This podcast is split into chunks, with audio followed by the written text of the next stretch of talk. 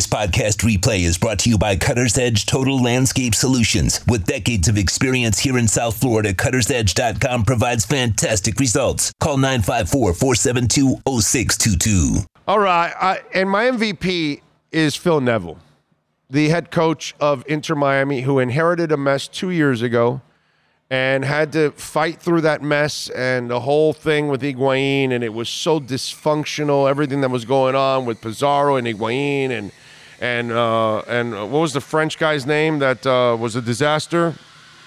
Um, uh, Matuidi, Matuidi, or whatever. Uh, I, I mean, give me a break. It was, it was a very poorly constructed team, and he inherited a mess, and it was hard for him to make it better.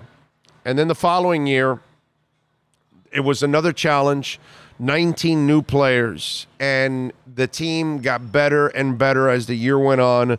The chemistry, a lot of the young guys were developing, which for me was a great sign of Phil that not only could he deal with veterans like Higuain and get him back on track and get him to be a part of the team like he did last year, but on top of that, young guys were developing and getting better.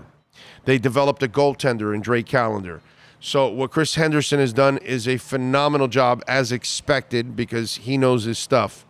But what Phil Neville has done in balancing this roster and handling the personalities and handling the difficult situations and handling giving being given a terrible team that first year to what he has now and to open up the season like he did against and I know Montreal's not a great team.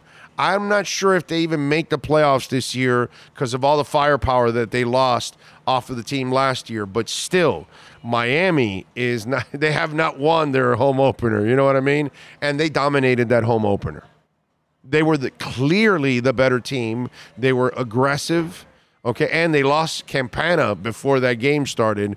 Leo was injured again, which really disappointing that Leo is constantly injured and he can't, you know, take the pitch. But I, Phil Neville, that is my cutter's edge MVP of this week here or today. Uh, I love what he's done since he took over here at Inter Miami. Kudos to the work that um, Phil Neville has done for Inter Miami. That's our cutter's edge MVP.